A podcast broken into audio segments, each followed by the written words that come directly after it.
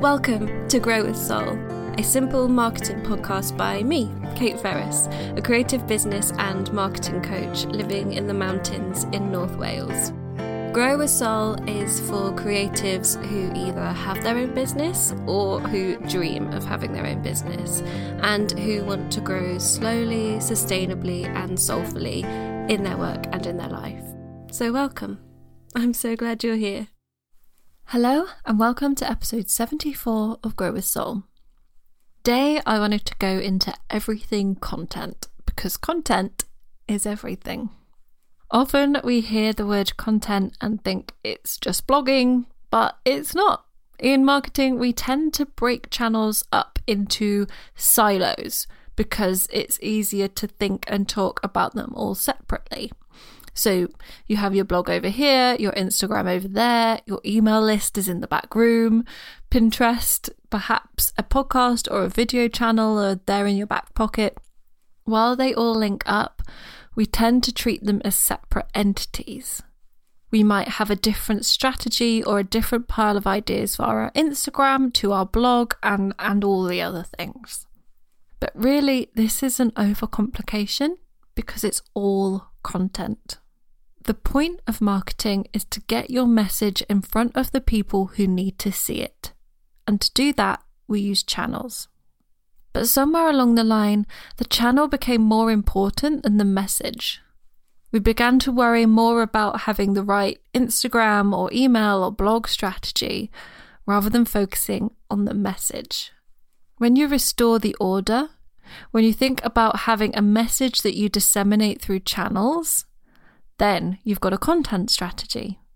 And it's easier because you're not fussing around with all the individual channels and what they need, but using them as tools for the messages and pieces that are really going to connect with your right people. So, in this episode, I'm sharing everything that I know about creating an effective and flowing content strategy. I may refer specifically to writing throughout for ease, but remember that everything I share here is applicable to all types of content, whether that's written, whether it's audio, or whether it's visual. So let's start with how to plan your content. Planning is important because it means that when you sit down to create, you're not wasting valuable brain power on figuring out what to do or making decisions. You're just focusing all that brain power on creating the thing. In this way, planning also helps you to be consistent because you're not having to make the big decisions of what to post every week, week after week, but it's all plotted out in advance.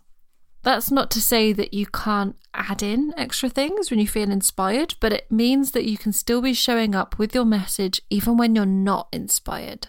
So it's a safety net, but it's not a straitjacket. So, first of all, do what's manageable. A question I get over and over again is how often should I be posting? So, whether that's blog posts or Instagram photos or any other type of content. There is a lot of advice out there dictating how many times you should post per week, varying from daily to more than daily, God forbid, or to weekly or monthly. So, the very fact that there is such a difference in all this advice and there's no consensus tells me that there isn't one perfect number of times to post. It's a myth. So you must find your own schedule. So oh, I always advise people that the best posting routine is the one you can stick to consistently. So look at the time that you have available and decide what's manageable. If that's fortnightly, then start with that. One thing to remember is that as quantity goes down, a good rule of thumb is for quality to then go up. So if you're only going to be uh, blogging every other week or posting every other week on Instagram, it's important that those posts are quite meaty and they're working really hard rather than just being a thing that you put up like a quick listicle. Another thing is re- refine your topics. A big problem that comes with content creation is knowing what to write about. When there's every topic under the sun available as a potential, the choice can be paralyzing. And creativity loves boundaries, so give it some. Not only that, but not every topic under the sun is relevant for you to talk about in the context of your business. So it's vital to find the ones that are so that your content clarifies your message rather than confuses it. The exercise I use for this, and you've undoubtedly heard me talk about it before, is to create content buckets. Themed metaphorical buckets that you can fill up with ideas to write about that are representative of your brand and your core message. So these should be derived from the purpose of your brand and your why rather than your product. That's something that people often get confused about. I always think your product should be able to fit into your buckets rather than be your buckets because then in the future if you want to transition or you want to drop one part of your business model and add in another one, you're able to do that in a more natural way. So, for example, mine are simple marketing, simple working, and simple living. So, anything that doesn't fit into those buckets doesn't get written about. So, do a big brainstorm. So, I try to actually sit and plan content as few times a year as possible. So, I will go in and tweak the plan more regularly, but I generally do a big sit down every quarter and get a quarter's worth of ideas plotted out in advance. This purely means that rather than figuring things out on a weekly basis, I can spend more time doing the other things that are more important on a weekly basis because I've got my safety net of a plan already figured out. So, part of this planning routine is a big brainstorm. The brainstorm will be based on my content buckets, first and foremost, also on questions that I've been asked, things that I've seen coming up as a common problem or a query for people, on other content in the ecosystem that I'm operating in, on launches or pushes that I have within the business as well. Generally, I'll come up with kind of 50 good ideas both for blog posts, for podcasts, and for Instagram captions in one sitting. So, following this process of going through the content buckets, the questions, the other content, I'll come up with a good 50, if not more, ideas that I can go on and use. And although not all of them do get used, it's really good to have them there that I can dip into whenever I'm feeling uninspired and I just need to get a story out or an Instagram post out or whatever it is I've got a pool there of things that I can dip into whenever I need to. So, actually, there is an old but still relevant highlight on my Instagram profile called blog planning. So, if you want to kind of see how that looks in practice, you can see that there. As part of your big brainstorm, it also really helps to keep records of ideas. We can't control when the ideas come, so get into the habit of jotting them down in an organized way. Scribbling them on pieces of paper or in random iPhone notes is as good as not writing them down because you're never going to find them again. So I do mine in a single note app that I can use on both my phone and my laptop so that no matter where I am, I can continue adding to. And crucially, I can find that single list. Then, when I sit down to do my brainstorm, I draw on this list to decide what ideas I'm going to take forward into content. So, next, I have a calendar. I literally don't know where I'd be without my content calendar. I look at it at least two times a day. and really, the key word here is my. There isn't one perfect calendar template to rule them all. Over the years, I've tried out lots of different formats for content calendars. And if you Google it, there are all sorts of complex templates and elements that other people include. But for me, simplicity has been key. A colour code for my content buckets, adding in important events and launches. But other than that, no other detritus other than the blog post or podcast title that's going out on that day. Although you've got to do what you want to do. Some people really like to add in their social media posts too. What the simplicity means is that I can see what's going on at a glance and that it doesn't take me kind of five minutes to navigate and decipher the calendar. And ultimately, that means that I stick to it. Like I said before, though, your calendar isn't a rod for your back. It's there to provide a structure, especially during those times where you just don't have the bandwidth to think up something new and creative every week. It doesn't mean that if you have a flash of inspiration and absolutely must write about something that you can't. Your calendar should be flexible. So mine gets the cut and paste treatment a couple of times a month. So although yes, I sit down and I plan it all out, things come up. So I will move one post from May into June and then put something else into May just because that's what is happening that month. So that's planning.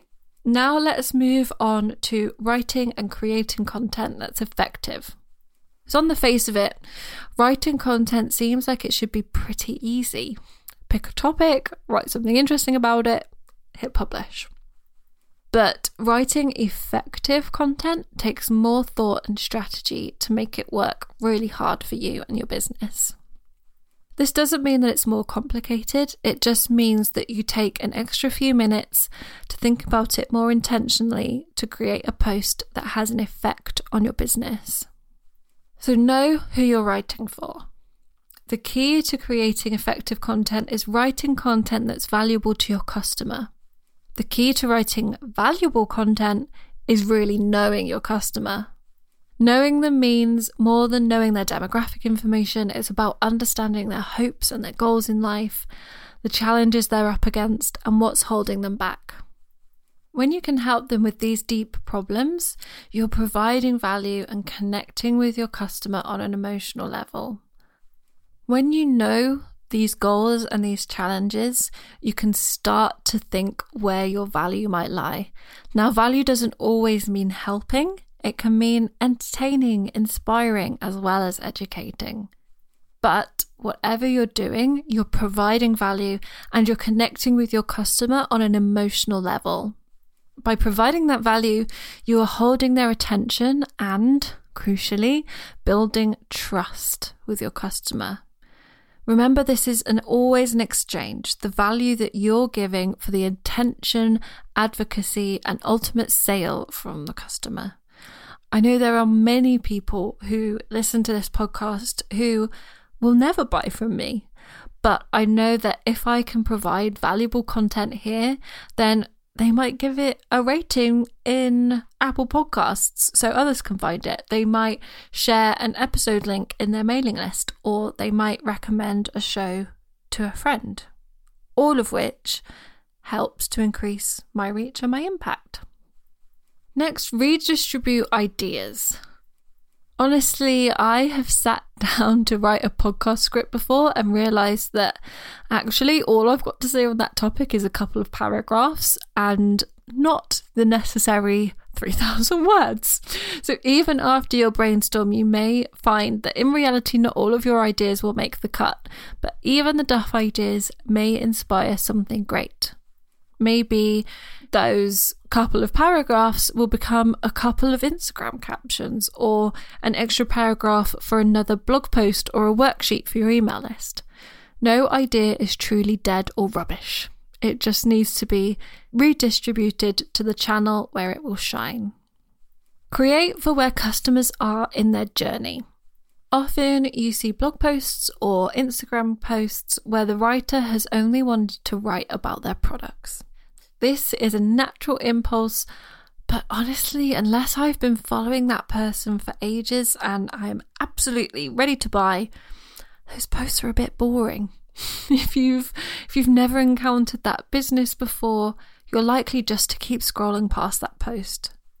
And that's because it's not written for where you are in your journey. Think about where customers are in their journey of discovering your brand when you're planning and creating your content. People landing on your site for the very first time just want to get to know you and what you're interested in and whether you're someone that they want to support. It's not until later that they will start to investigate your approach and your products. So don't think of content that is more general or just not specifically about your product as not being effective or that it's a waste of space on your blog or wherever. It earns its place, by keeping new visitors on the site or attracting new followers to your Instagram and inspiring them to learn more about your brand. Have an objective for the piece of content. So, really linked to what I was just saying is giving each blog post objective. Objectives for a post will will naturally cross over, but wanting each post to do every single thing it possibly could is a surefire way of creating an unfocused piece. When you have a clear objective for the post you're writing, you can make sure that it is really effective at achieving it. So, it might be that the objective you want for this blog post is that it will help new customers find you on a Google search. So you therefore ensure it's naturally full of your chosen keyword, it's got loads of internal links and a more introductory tone. On the other hand, you might want to do a post which helps people get to know your brand more. So you talk about why, for example, ethical production is so important to you in a really personal tone which gets under the skin of your business. So, really think about what job you want that piece of content to do and at what point in the customer journey it's happening. And then you can make sure it's really, really effective at doing that job. And so, also repurpose your best ideas. I think we all feel like when we've written about a topic once, we can't possibly cover it again because we've said it all. However, repurposing your most popular posts is a really easy and great way to consistently share effective content. So, why reinvent the wheel when you've already done it really well before? If you've created a particularly effective blog post that people have really been enjoying, then reuse a section of it as an Instagram caption. Put it in your newsletter, discuss the topic on a podcast or on a Instagram or Facebook live rework it maybe from a different angle and post it again in a few months' time. People worry that that will seem repetitive, but it's important for to remember that while you see everything that you produce, nobody else does. Your online audience is always changing. People are joining all the time, and it's likely that your existing audience doesn't really remember a post from two months ago because they've been reading so much else in between. And even if someone really does remember that first post, all you're doing is creating a consistency of message rather than just being repetitive. So, finally, let's take a little bit of time to look at how to make your content marketing work harder. So, what is the number one reason content marketing doesn't happen in your business? I'm willing to bet that it's because it's time consuming. But let's think about other things that are time consuming in our business making or sourcing your products, responding to emails, doing your client work. Those things don't get pushed down the to do list, so why is content creation not deemed as important as these things? I mean, there's tons of reasons, but one of them is content creation gets neglected because we don't see how hard it can work for us. Sometimes it can feel like you take three hours to style one picture that someone will spend three seconds looking at and then keep scrolling. But when you make your content marketing work harder for you, it becomes easier to see the value and justify the time that you're spending on it. Because really, content is the thing that's going to last the longest in your business. Clients and products will come and go, but once you've got content created, it's there forever. It's yours, you own it, and you can use it in lots and lots of different ways. So rather than thinking of content as a time consuming hassle that you put out into the world once and then archive, think of it as a member of staff. You've invested into it, and now you can put it to work in other areas of your business. So, the first of these areas is email marketing. And Content helps with your email marketing in two ways. First of all, it gets you signups. Include a sign up box at the bottom of posts so that new visitors can have an action to immediately take. Look at what your most popular content has been and create an opt in or a lead magnet based on that piece of content to really incentivize people to subscribe. And this doesn't have to be something completely brand new.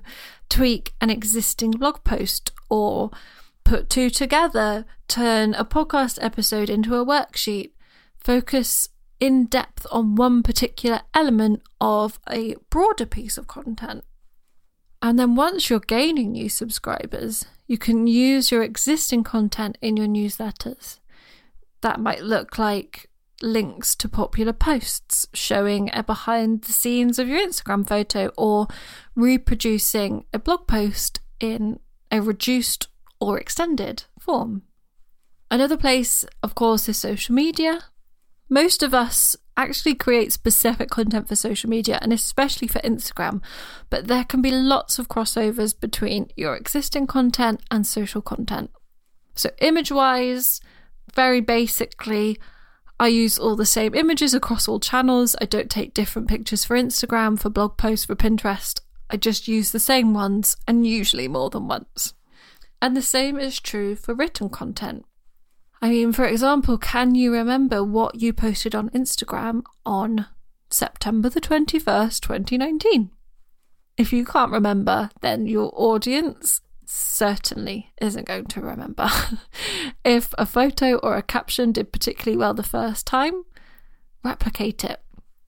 And the same goes with your podcast or your blog content or even your newsletter content. So, say you have a piece with five individual sections in it. Well, then you've got five great Instagram captions or Facebook posts.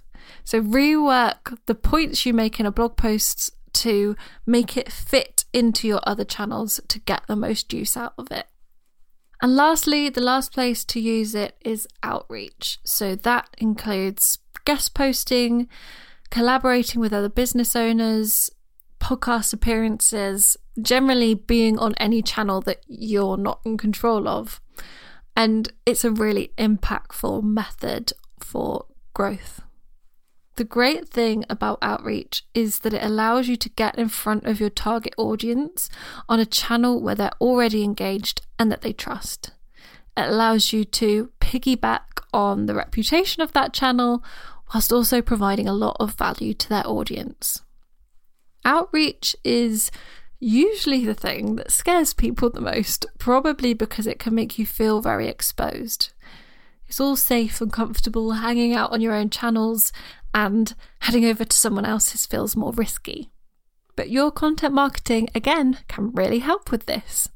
When you're pitching a guest post, use one that you've already written and you know is popular.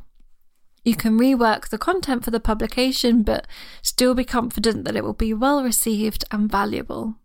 Similarly, with podcasts, talk about things that you've talked about in your blog posts, your captions, or anywhere else before.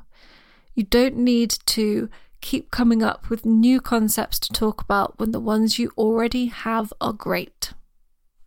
At the time of recording this, the book Untamed has just been released, and the author Glennon Doyle is promoting it online due to coronavirus, obviously.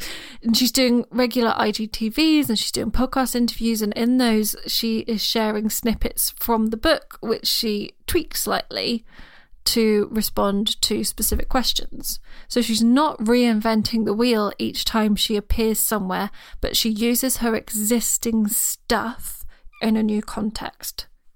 And actually, what that does is it just drives home the message. So, that is my quick run through of the basics of going about simplifying your content strategies and planning and using effective content. And actually, in a couple of weeks, what I'm also going to do is a whole other episode about the power of storytelling in our content, as that's such a hugely important part of creating connecting content that I thought it deserved its own episode. And actually, that's very front of mind for me at the moment because I've also added a whole section about storytelling into my new update of Campfire, which is my content marketing course.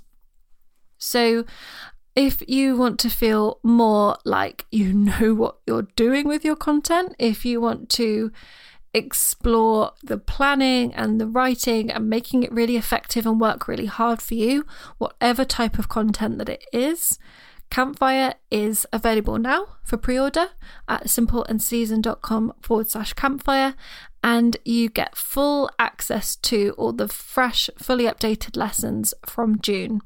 Um, and that is in a self led way, so you get everything and you can work through it at your own pace. Otherwise, any links that I mentioned will be at my website, which is simpleandseason.com forward slash podcast, and you can come and find me on Instagram at simpleandseason. If you have a friend who you think would really enjoy this episode, please do send them the link and let me know where you're listening online too. And until next time, I hope you grow a soul.